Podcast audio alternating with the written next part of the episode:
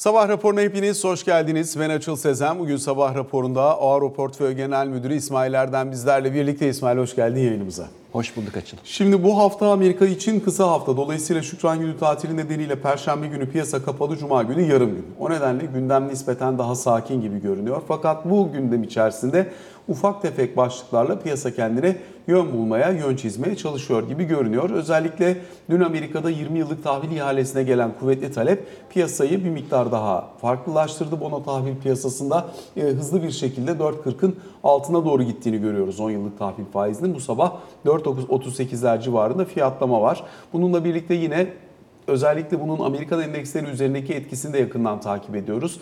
Örneğin Citigroup diyor ki bundan sonrası için nereye kadar gidebileceğine dair fikrimiz çok kuvvetli değil ama her yukarı kademe özellikle Amerikan endeksleri için yazılmış olan short pozisyonları daha fazla dağıttığı için e, buralarda ciddi bir short covering e, ihtiyacı oluşuyor. Yani insanlar short pozisyonlarını kapatabilmek için dönüp piyasadan alım yapmak zorunda kalıyorlar. Bu da piyasayı bir miktar yukarı itiyor. Zaten sadece geçtiğimiz hafta itibariyle kabaca 13,5 milyar dolar civarında S&P 500 endeksi üzerinden bakarsak mesela bir net uzun pozisyon inşa edildiğini anlıyoruz. Dolayısıyla bunların detaylarını bir miktar yorumlamaya çalışacağız. Dolara baktığımız zaman 13 11 haftanın en düşük seviyesine kadar geldiğini gözlemliyoruz. Euro dolar çaprazı 1.0960'larda, dolar endeksine baktığımızda 103.20'ler civarına kadar geldiğini gözlemliyoruz. Dolayısıyla aslında yılın sonuna doğru gelirken hemen hemen herkes kendi pozisyonunu netleştirip gelecek yıla başlayacağı yer neresiyse oraya park etmeye çalışıyor parasını. Biz iç gündeme dönüp baktığımızda ise Perşembe günü para politikası kurulu toplantısı var. Buradan çıkacak olan karar önemli. Piyasanın bizim anketimize göre e, medyan beklentisi 250 bas puanlık bir faiz artırımı ve politika faizinin %37,5'a çıkacağını gösteriyor bize. Öte yandan özellikle Merkez Bankası'nın hem rezerv yapısı hem de yeni açıklanan verilerle birlikte içerideki kısa vadeli borç yapısı üzerine bir miktar değerlendirme yapma imkanımız söz konusu olacak gibi görünüyor. E, bununla beraber endekste dün 8000 puan eşiğine kadar gitti ama oralarda çok duramadan bir miktar geri çekildi. Artık yavaş yavaş 2024 beklentilerini konuşmanın da zamanı geliyor diye bir genel piyasa özeti yapmak mümkün gibi duruyor. Şimdi biz önce bir Amerika tarafıyla istersen başlayalım. Hem dünkü ihaleye olan talep hem 4.40'ların altına sarkmış olan Amerikan tahvil faizlerini bundan sonrası için nerelerde beklemek lazım? Tahvil üzerinden konuşarak başlamış olayım. Açıkçası Amerika'daki faiz olayına biraz şöyle bakıyorum ben. Fed bu enflasyonu kontrol altına alma sürecini gayet iyi yönetti diye düşünüyorum. Yani eleştirebiliriz. Sonuçta Fed'in de ilk defa karşılaştığı bir durumdu. İşte malum pandemiden sonra çok aşırı bir likidite pompalaması piyasaya, piyasayı desteklemek için alınan bir sürü tedbir, bunların yarattığı enflasyonist baskı, ardından pandemiden dolayı ertelenmiş birçok talebin pandemi sonrasında piyasaya gelmesinin de fiyatlar üstünde baskı oluşturması, işte lojistik kısmındaki problemler hepsi bunların enflasyonu e, çok beklenmedik şekilde yukarı iten olaylar olmuştu. Ama Fed uzun lafın kısası bu süreci bence elinden geldiği kadar iyi yönetti. Şu anda da onun biraz meyvelerini yiyorlar. Yani uzun vadeli faizler öyle kopup gitmedi. İşte 6'lara, 7'lere, 8'lere falan gitmedi. Aksine piyasa şu anda 10 yıllık faizleri 4.4 civarında eğer tutuyorsa bu demek ki ya bu Amerika'da e, enflasyon tekrar ciddi düşük seviyelere gelir ve bu ülke e, istikrarlı bir şekilde büyümeye devam eder beklentisini satın oluyor. E, bu olumlu bir şey tabii Amerika için. Bundan sonra ne olur diye düşünürsek e, yani 4.4 faiz ki 20 yıllıklarda azıcık daha da fazla diye hatırlıyorum. E, Amerikan doları için aslında fena bir faiz değil. Yani bu seviyelerden e, hatta biz bile yönettiğimiz bazı fonları az miktarda aldık geçtiğimiz 1-2 hafta içerisinde uzun vadeli Amerikan tahvili. E, fena bir tahvil, faiz değil. E, ben e, böyle 4.5, 4.60, 4.70'lere çıkarsa 10 yıllıklar bir miktar alınabileceğini düşünüyorum. E, bir de orada tabii şöyle bir olay var. Bu uzun vadeli Amerikan tahvil faizleri Amerika'daki sistem için çok önemli. Yani hem bankacılık sisteminin sağlığı için hem emeklilik sistemlerindeki paralar için orada faizlerin çok fazla yükselmesi ciddi sermaye zararları yazılmasına sebebiyet veriyor. E, bunu da yapmamak için, buna böyle bir sonuç doğurmamak için FED ve bütün Amerikan yönetimi elinden geleni yapıyor aslında. E, ben genelde olumlu değerlendiriyorum. E, dolar konusunda tabii artık FED faiz artırım sürecini büyük ölçüde bitirdi gibi gözüküyor. E, bu ortamda da bir miktar doların zayıflığı olması diğer para birimlerine göre e, bence makul.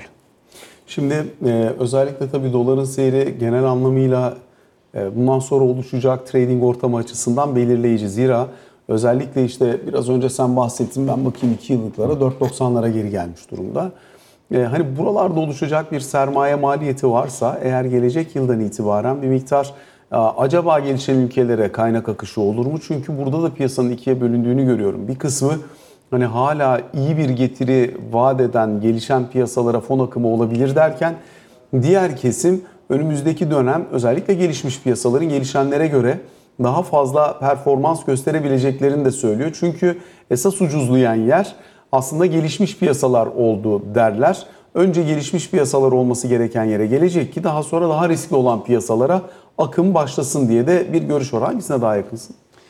Ya orada iki tane şöyle aklımda açıkçası birbiriyle çarpışan fikir var diyeyim.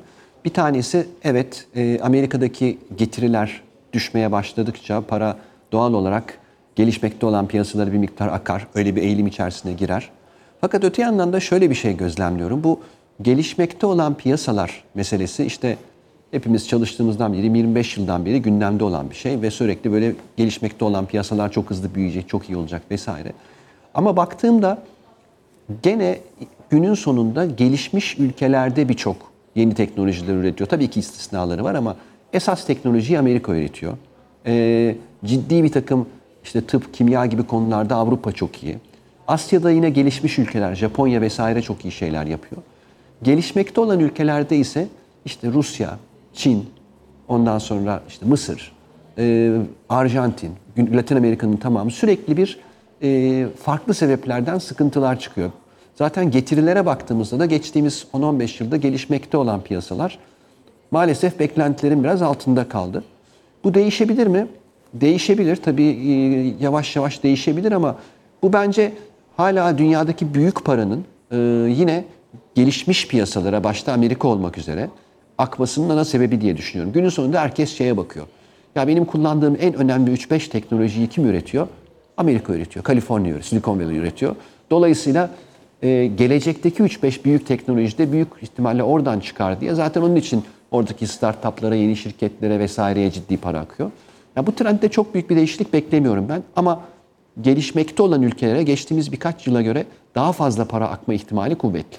Peki iki tane sorun var. Bunlardan ilki hazır gelişen ülkeler teması üzerine konuşurken aslında biz hani 2006-2007'den başlayıp kabaca işte e, bu ticaret savaşlarının oluştuğu döneme kadar devam ettiğini gözlemlediğimiz e, gelişen ülke temasında bir farklılaşma görebilir miyiz? Çünkü gelişen ülke temasını gelişen ülke teması yapan ana unsur bütün dünyada e, küreselleşme, globalleşme ve bundan herkesin fayda sağlaması yaklaşımı üzerine bir genel ön kabuldü.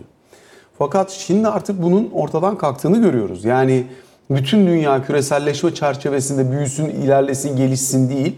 Biraz daha bu işte friendshoring, nearshoring ya yakınımda olan kendi müttefiklerimle ya uzakta da olsa müttefikim olduğundan emin olduklarımla birlikte iş yapayım teması burayı yavaşlatıyor ve zayıflatıyor gibi görünüyor. Elbette hani fon yöneticileri açısından bunu bir avazda değiştirmek çok kolay olmayacaktır. Yani örneğin 1,5 trilyon dolar para park etmiş Amerikan private equity şirketleri, özel girişim sermayesi fonları Çin'e. Bunların hemen çıkması falan söz konusu olmayacaktır. Bu bir süre daha bizde olacak ama eğer gerçekten de hani yakın eş dost akraba ve müttefiklik ilişkisine dayanan bir sürece gireceksek küreselleşme temasından ayrılarak deglobalizasyon dediğimiz. O zaman gelişen ülke teması eskisi gibi hani gelişen ülkelere para geliyor hepsine topyekun para girişi olacak değil de daha seçici gelişen ülke. Bundan sonra artık tema bu. Kim kimi müttefik ise ve kimin lehine gelişiyorsa olaylar oralarda fon akımı olur. Geri kalan kısmında aynı alokasyonu göremeyebiliriz kafasına tırnak içinde getirebilir mi bizi? Kesinlikle. Ben de tam aslında bunu söylemeye çalıştım. Sen daha iyi çerçeveyi çizdin. Teşekkürler. Yani biraz şey e, pembe bir rüya görüyorduk biz son 20 yıldır gibi gözüküyor. İşte dünya globalleşecek. Herkes birbiriyle ticaret yapacak. E, para daha ucuz üretim yapılan yerlere akacak. Herkes mutlu olacak. Burada tabii ki jeopolitik e, ülkelerin siyasi durumları, e, muhtelif çıkar çatışmaları, e, silahlı şeyler, yani savaş var birçok ülkede. E, bunlar bu paranın serbest akışını ciddi şekilde engelleyen faktörler haline geldi. Bir de birçok gelişmekte olan ülke, şimdi neye bakıyorduk? BRICS, işte Brezilya, Rusya, Hindistan, Çin. Açıkçası bunlar içerisinde iyi kötü biraz Hindistan fena bir şeyler yapmadı ve iyi de gitti Yani. Çin denklemden uzaklaşıyor. Rusya tamamen denklem Tamamen dışı çıktı. kaldı gibi görünüyor. Hindistan bundan avantaj sağlayan ülkeye dönüştü. Evet. Brezilya yeni devlet başkanı Lula da Silva çerçevesinde ne yapılacaksa ona bakılarak karar verilecek bir ülke haline geldi ama uluslararası fon akımlarından fayda sağlamaya devam ediyor yine Brezilya. E, onun dışında Güney Afrika'da zaten hani bu porsiyonun içerisinde nispeten daha küçük yer alanlardan biriydi. Evet yani esas mega böyle e, gelişmekte olan ülkeler Çin ve Rusya'da muhtelif sıkıntılar var malum. Onun için belki şöyle bakmak lazım buna. Biraz daha orta büyüklükte ve küçük ve seçici gelişmekte olan piyasalara önemli fon akışları olabilir. Mesela belki Vietnam'a işte Çin'in alternatifi gibi. Belki Türkiye'ye. Sonuçta e, birçok açıdan baktığımızda stratejik konumu önemli ve kartlarını da fena oynamadığını düşünüyorum son 1-2 yılda. Ee, yani bunu böyle bir bütün dünyadaki gelişmekte olan piyasalara topyekun bir para girişi olacaktan daha çok belli özelliklerinden dolayı ön plana çıkan belki daha orta büyüklükteki gelişmekte olan piyasalara önemli girişler olabilir mi acaba diye değerlendirmek lazım. Peki ikinci soruya geçiyorum. Bu da gelişmiş ülkelerdeki fiyatlamaların üzerine. Ee, arkadaşlar ekrana da getirirlerse biraz önce yayını açarken söylediğim CFTC üzerindeki pozisyonlanmaları getiriyoruz burada ekrana. Burada en çok satışı yiyenler teknoloji hisseleri ve küçük hisseler. Russell 2000 küçük hisseler endeksiydi.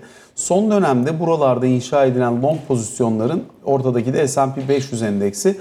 Ee, buralarda inşa edilen long pozisyonların artık bu faiz artırım sürecinin sonuna geldik bir süre böyle bile kalsa on- ondan sonraki süreçte yavaş yavaş faiz indirimine doğru gidilir. Dolayısıyla sermaye maliyeti aşağı gelir. Biz o karları boğan ortamdan yumuşak bir resesyon veya hiç resesyona girmeyecek bir çerçeveyle kurtulabiliriz fiyatlamasına dönüştü gibi görünüyor. Katılıyorum. Orada bir de şunu eklemek isterim. Bu e, yapay zeka, AI, Artificial Intelligence meselesi de iyi bir hikaye oluşturdu. Yani bu AI konusuyla alakalı birçok şirket hak etse de etmese de ciddi prim yapmaya başladı Amerika'da. Bu da genelde piyasaların sevdiği bir şeydir. İyi bir hikaye, kulağa hoş gelen ve altında dolu olan bir hikaye ortaya çıktığında bu e, birçok o sektörle ilişkili teknoloji şirketinin hisselerini ciddi şekilde yukarı itiyor. İşte Microsoft bile bunlardan bir tanesi sonuçta. Malum son birkaç gündeki olayları takip ediyoruz bu ChatGPT ile birlikte. Ee, burada öyle bir faktör de olduğunu düşünüyorum ama e, bir de para birazcık serbestleşmeye, ucuzlamaya başlayınca yani faizlerin en azından durağan hale gelmesi ve belki aşağı gelme ihtimaliyle yine ilk gideceği yer teknoloji. Çünkü geçmişte geçmiş 10 yılda o kadar büyük teknoloji başarıları gördük ki işte Google'ı, Microsoft'u vesairesi. Yani inanılmaz bir kar, nakit yaratan e, devasa şirketler ortaya çıktı. İşte bir garajda üretilen teknolojiden.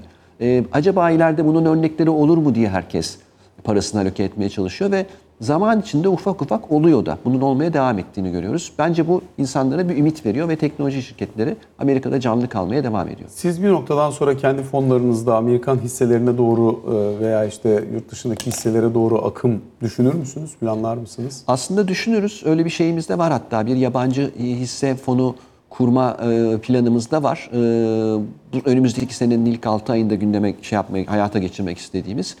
Biraz daha böyle hisse seçerek oluşturacağımız bir portföy olacak muhtemelen. Yani bir endeksi alıp onu direkt e, Replike fon- etmek replike yani etmektense biraz daha aktif hisse seçilen bir şey kurma niyetimiz var. Peki e, döneyim buradan e, bir miktar Türkiye tarafına da e, eğilmeye çalışalım. Çünkü Türkiye'de de işte faiz kararı var. Açarken söyledik. 250 bas puanlık bir medyan beklenti bizim anketimizde. Diğer anketler de benzer şeyleri söylüyor. Hani piyasa 36 bekliyor faizi önümüzdeki yıl sonunda Merkez Bankası. Dolayısıyla 35'ten 37,5'a geldiğinde reel faiz veriyor olur mu? Bunu tartışıyoruz. Ne dersin? Yani şimdi Eğer bu tabii- olacaksa tabii, evet, bilmiyoruz. E, gözüken o ki bu enflasyonun patikası herhalde belediye seçimlerine kadar gene yüksekçe devam edecek. Ondan sonra daha sert inecek aşağı gibi gözüküyor. E, ama ben şu noktadan seçimlere kadar da enflasyonun yıllıklandırılmış olarak baktığımızda bir düşüş trendine in- inme ihtimalini yüksek görüyorum. Çünkü enflasyonun 23'teki enflasyonun yüksek olmasının ana sebepleri bir kurda ciddi bir devalüasyon oldu. Ee, ikincisi seçimler sırasında ciddi ve deprem sırasında ciddi bir piyasaya likidite pompalanması durumu söz konusu oldu. Ve seçimler sonrasında kamunun belirlediği fiyatlarda başta elektrik, doğalgaz vesaire olmak üzere ciddi artışlar oldu. Şimdi bugünden ileriye baktığımda 6 ayda bunlar olmayacak. En azından çok beklenmedik bir şey olmadığı takdirde. Kurdaki devalüasyon ufak ufak gidiyor zaten. Orada yani böyle enflasyonu geçen bir devalüasyon olma ihtimali düşük. E böyle bir ortamda geriden gelen enflasyona geçişkenlik sağlayacak faktörlerde ciddi bir azalma görüyorum. E, bu olumlu. Olumsuz olan şu, beklentiler hep yük- enflasyon yüksek kalacak şeklinde gelişiyor. Yani şu anda işte Merkez Bankası bile diyor ki 30 küsur olacak enflasyon yani. E, gerçi gerçekçi davranıyorlar. Orada da takdir etmek lazım. Yanlış yapıyorlar demiyorum ama e, beklentileri biraz daha kırmak için belki adımlar atmak lazım. Yavaş yavaş piyasa katılımcıları anketinde mesela e, Merkez Bankası'nın belirlediği enflasyon raporundaki o belirsizlik aralığının üst sınırına 42 orası çünkü oraya yakınsayan bir fiyatlama görüyoruz. Yani 44'lerin altına doğru sarktığını uzun bir süre sonra ilk defa piyasada enflasyon beklentilerinde aşağı dönüş olduğunu gözlemliyoruz. Ne dersin? Yani ben enflasyonun aşağı gelme ihtimalini kuvvetli görüyorum. Aşağı derken tabii ki böyle tek basamaklılara gelmesi için daha çok çalışmamız gerekiyor. Ama bu, bu sene gördüğümüz böyle 60'lı 70'li rakamlardan önümüzdeki sene artık yavaş yavaş 40'lara 30'lara ineceğimizi ciddi şekilde düşünüyorum. Yani bunun birçok işareti var. İşte gayrimenkul fiyatlarında bir durağanlık var. İkinci el oto fiyatlarında aşağı gelme var. Ee, kamunun belirlediği fiyatlar önemli. Orada bir artış pek olmuyor. Bakalım şey ne olacak? Ee, asgari ücret ve emekli maaşlarındaki artışlar ne? O önemli Ne bir belirleyin olacak. Yani umarım umarım çok e, popülist rakamlar gelmez ama tabii belediye seçimleri de var. Dolayısıyla oradan e, çok da ümitli olamıyorum. Ama ümidim e, yani şöyle düşünelim. 2024 enflasyonu %35 olacaksa 6 ayda bir ayarlama yapılıyor olduğunu varsayarsak işte yarıya bölersek 18 ya böyle 15 civarında %15 civarında bir artış olursa eğer e, bu yıl sonunda bir dahaki yıl başında o bence kabul edilebilir. Özellikle belediye seçimleri öncesinde. Ama ikinci yıl senenin ikinci yarısında muhtemelen daha düşük bir artış olmasını o zaman beklerim ve isterim. Bu enflasyon compensation yani enflasyon telafisi diyelim. Ee, trendinin bitmesini bekliyor musun bir noktada? Ya çünkü insanlar haklılar yani bunu beklemekte. Tabii. Çünkü hani e, aylık 9-9 falan geliyor enflasyon. 9-9, 4,5, 5 e, sonra işte 3,5 falan dediğin zaman insanlara bunun telafisini yapmadan hayatını sürdür, idame ettir falan demek çok zor. Evet. Çok zor. Ve yani çalışan verimini düşürür, memnuniyetsizliği artırır. Hani ulaşmak istediğimiz yerden de çok uzaklaştırır bir hale götürme olasılığı var. İş gücü mobilitesini inanılmaz artırıyor. Hiç kimsenin çalıştığı yere sadakati kalmıyor. Herkes mesela birden fazla iş değişikliği yaparak yıl içerisinde gelirini artırmaya çalışıyor. Deneyimli personel falan bulamamaya başlıyorsun. Bu döngü hani her tarafıyla e, ister istemez e, bir yerde iş gücünü de zedeliyor, işvereni de zedeliyor. E, ama öbür taraftan makroekonomiyi de zedeliyor tabii. Ya bu zaten enflasyonun en büyük yarattığı zarar. Onun için Fed e, enflasyonu bizim ne olursa olsun hemen aşağı çekmemiz lazım diye böyle ne yapacağını şaşırmış vaziyette çok sert tedbirler aldı. E, burada dediğin çok doğru. Dar gelirli insanlar için çok sıkıntılı bir durum. Fakat bu öyle bir şey ki sürekli enflasyon kadar veya enflasyon üstünde zam vermeye başladığınızda bu bir fasit daireye, kısır döngüye dönüyor. İlelebet bunu yapmanız gerekiyor. Çünkü verdiğiniz zam bir sonraki 6 ayda enflasyonu tetikliyor. Ve o verdiğiniz zam zaten birkaç ayda eriyor. Bunun normal, ideal çözümü bunu yapmanız fakat ekonomideki başka giderleri kısıp devlete kaynak yaratıp kısa sürede daha sert tedbirlerle biraz sert bir şokla bu işi çözmeniz. Bizim şu anda zamana yayarak enflasyonla mücadele etmeye çalışıyor olmamızın en büyük yan etkisi bu aslında. Yani idealde seçim olmasa, siyasi baskı olmasa yani veya seçimde işte kim nereye oy verecek baskısı olmasa çok daha hızlı faizleri yukarı çekip belki bir miktar bir iki çeyrek ülkeyi resesyona sokup ama ondan sonra düşük enflasyonla sürdürülebilir büyümeye girmek e, en azından teorik olarak daha doğru bir çözüm. Yatırımcılar açısından şimdi artık yılın sonuna doğru yaklaşıyoruz. Ee, Önümüzdeki senenin profilini de dikkate alacak olursam beklentilerle birlikte TL'de kalmak mı daha avantajlı, dövizde durmak mı daha avantajlı? Ya orada şöyle bir durum var. Şimdi bakıyorum e, cari açıkta yavaş yavaş da olsa bir stabilizasyon görüyorum. Ee, Bir en azından cari açığın hafif hafif daralması yani döviz ihtiyacının bir miktar şey olmaya başlaması gibi böyle bir tema görüyorum baktığımda rakamlara. Sisteme yavaş yavaş da olsa hem yurt içinden hem yurt dışından biraz daha fazla döviz giriyor en azından şeye göre e, seçim öncesi döneme göre. Bu ortamda enflasyona, kurdan, devalüasyondan enflasyona bir geçişkenlik olmaması için Merkez Bankası'nın da kuru çok fazla yukarı gitmesine izin vermeyeceğini düşünüyorum. Bu ortamda sanki önümüzdeki 6 ay, 12 ayda faiz kurdan daha iyi getirir diye düşünüyorum. Arada böyle çok büyük bir makas olmaz. Yani işte bu carry trade'ler, acayip paralar kazanılmaz. Ama eee, şu noktadan sonra dolarda kalmak en azından önümüzdeki 6 ay için e, çok karlı olmaz diye düşünüyorum ben. Ha, çok bir yatırımcı çok çekiniyorsa dolarda kalsın okey ama TL'de kalıp %3-5 daha fazla faiz kazanma ihtimali yüksek diye. Dolarda daha fazla faize bakma, daha yüksek getiriye bakma imkanı var mı? Valla orada tabii ki Türk Euro bondları gündeme geliyor. Ee, bence o hala çok çekici bir yatırım aracı olmaya devam ediyor. İşte vadeye göre değişmekle beraber %7-8-9 faiz var. Ee, dolar bazında bu hele hele Amerika'nın faiz artırışını durdurduğu ve Amerikan faizlerinin de yavaş yavaş aşağıya gelmediği, baş- gelmeye başladığı bir ortamda ciddi bir e, makas yani Amerikan hazine bonoları üzerine önemli bir spread kazanıyorsunuz. Ee, bence Eurobondlar, Eurobond fonları e, gayet iyi alternatifler. TL'de peki şirket tahvili mi alırsın yoksa şirket hissesi mi taşımak istersin? Bizim Bloomberg Business Week'te önceki haftaki sayımızda tartıştığımız konulardan bir tanesiydi bu. Ya bu tabii biraz Çünkü 50'nin üstünde bileşiklendirdiğin zaman 50'nin üzerinde bayağı büyük büyük şirketlerin faizleri var. tabii tabii tahvilleri var. e, haklısın. Ya bu biraz risk tercihlerine de bağlı. Sonuçta e, eğer işle, işler iyi giderse hisse senetlerinde çok daha yüksek getiriler kazanma ihtimali de olabiliyor ama gitmeye de bilir. Daha işte ne bileyim bir resesyona girilir, biraz daha yavaşlar ekonomi vesaire. E, orada özel sektör tahvillerini tavsiye ederim. Özellikle de kısa vadeli ve regüle şirketlerin tahvilleri de enteresan. Regüle derken devlet tarafından e, lisansla belli bir regülasyon çerçevesinde işlem gören işte bankalar, aracı kurumlar, factoring şirketleri vesaire. Yani bunların özel sektör tahvilleri 2-3 ay vadede dediğin rakamları %45-50'lerde borçlanıyor ki e, bence gayet çekici. Peki dönüyorum hisse senedi tarafına. Endeks net nette çok bir yere gitmeden bir bant içerisinde kalmaya devam ediyor gibi görünüyor. Bunun ne kadar süre devam etmesini beklersin diye sorayım. Şimdi seçimden sonra çok hızlı bir yükseliş yaşadık. Son 1-2 aydan beri de bunun bir sindirilmesi dönemini yaşamaktayız diye düşünüyorum. Yani buna son 2 aydaki yatay hareketi ondan önceki 4 aydaki %80-90'lık artışla birlikte değerlendirmek gerek diye düşünüyorum.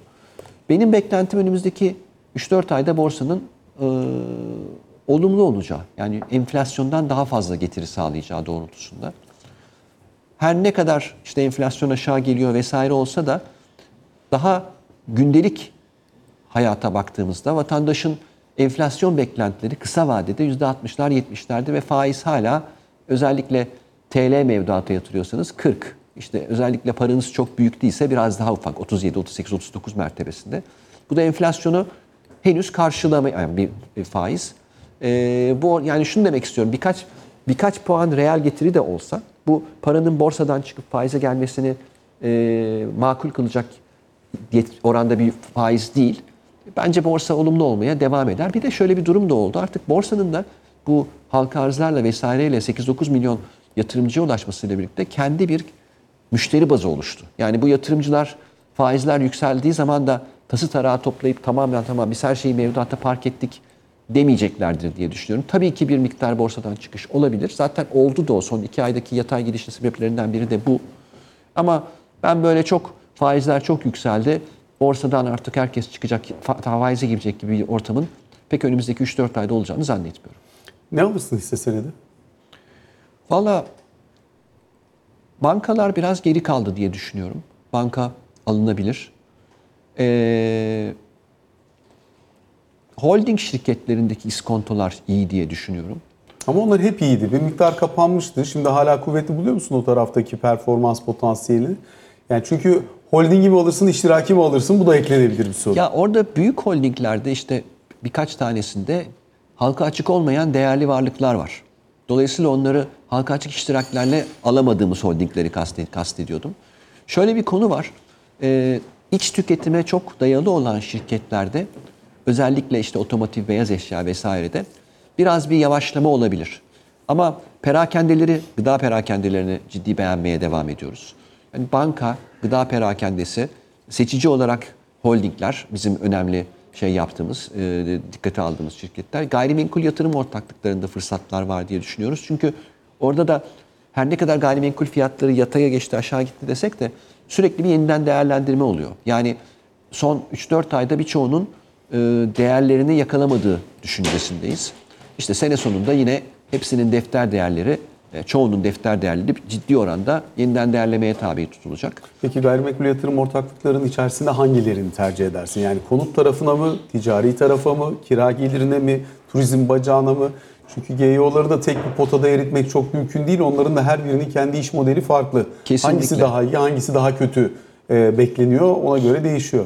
Valla bizim sevdiklerimiz daha çok e, alışveriş merkezleri, otel, e, konuttan biraz daha konuta dikkatli bakmaya şey yapıyoruz. Ticari gayrimenkul derken işte ofise de biraz daha me- mesafeli durmayı tercih ediyoruz ama özellikle turizmle alakalı otel ve alışveriş merkezlerini e, aktifinde bulunduran e, gayrimenkul yatırım ortaklıkları şey e, ilginç diye düşünüyoruz.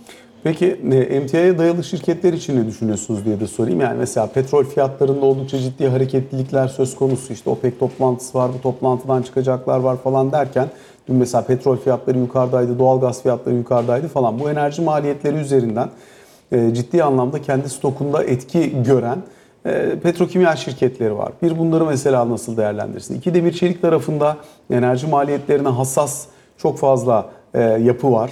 Çimento şirketlerinde yine enerji maliyetleriyle doğrudan ilintili fiyatlama görme potansiyeli var. Tüm bunlar için ne söylersin?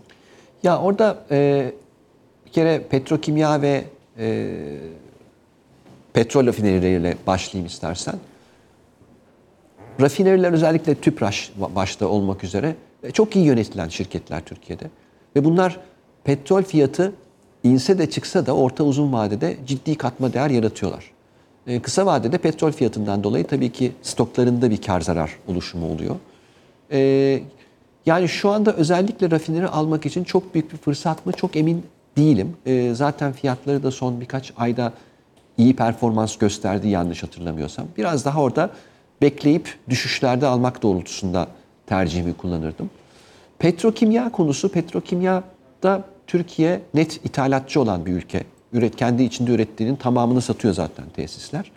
Dolayısıyla e, biraz orada dünya fiyatlarına aşağı yukarı, dünya fiyatı neyse o fiyattan sürekli satan bir tesis var ortada. E, fakat üretim tarafında biz çok rekabetçi olamıyoruz. Çünkü başta Orta Doğu olmak üzere e, ülkeler ciddi şekilde e, teşvik veriyorlar kendi üreticilerine ve çok düşük maliyetlerle üretme şansları oluyor. Ama bizim üreticilerimiz yurt içi piyasaya full kapasite sürekli satıyor. E, fakat orada büyük bir fırsat var mı? Şu anda yine çok olumlu bir şey söyleyemeyeceğim. Demir çelikler enteresan. Demir çeliklerde e, malum bundan bir iki yıl öncesine kadar çok ciddi bir şey vardı. Döngünün pozitif tarafındaydı. Hepsi işte demir çelik hisseleri rekorlar kırıyorlardı. Son iki yıldırsa ciddi bir e, geri dönüş oldu. Şu anda onun diplerine doğru geliyoruz. Hemen gidip bugün alır mıydım? Çok emin değilim ama şunu görebiliyorum. Bu, bu, bu sektör çok döngüsel bir sektördür. Ağır sermaye yatırımı gerektiren bir sektördür. Ve e, bu döngünün dip noktalarına yaklaştığımız kanaatindeyim. Dolayısıyla şöyle bir bir iki yıl vadeyle e, demir çeliğe yavaş yavaş yatırım yapmaya başlanabilir diye düşünüyorum. Ama burada bu ay mı, bir dahaki ay mı, bir sonraki ay mı zamanlamasını yapmak çok zor. Ama uygun fiyatlardalar ve bu sektörler dediğim gibi bu döngüsel yapıdan dolayı uzun vadede iyi getiri sağlayacaklar. İsmail çok teşekkür ediyoruz. Bugün bizlerle olduğun ve sorularımızı yanıtladığın için kısa bir ara sonra ikinci bölümde Ali Can Türkoğlu ile karşınızdayız.